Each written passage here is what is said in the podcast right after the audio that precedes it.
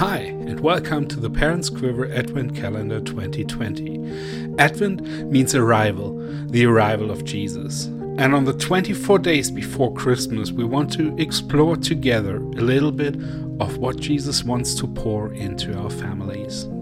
Day 19. In the beginning was the Word, and the Word was with God, and the Word was God. He was with God in the beginning. John 1, verses 1 and 2.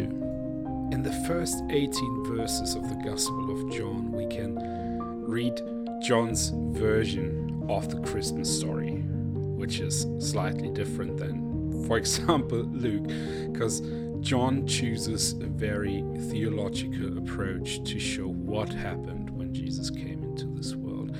And he starts with saying in verses 1 and 2 that Jesus is God's Word, meaning Jesus is God's ultimate self revelation.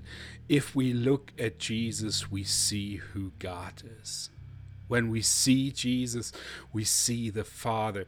So, at the end of the day, what that means for parenting is that Jesus is the baseline for how to raise our children. Jesus' life, Jesus' death, Jesus' resurrection tell us who the Father is and also tell us how parenting God's way looks like. There's, for example, this great story that you can read in John later in this gospel in John 21, verses 15 to 19. And there you have a prime example of how Jesus deals with one of his disciples screwing up, namely Peter. Like Peter was always the one who was like, you know, always the first saying, Jesus, I die for you. I will never leave you. I'll go through hell for you. And then actually saying three times he doesn't know Jesus. Then, John 21, we can read how Jesus deals with this.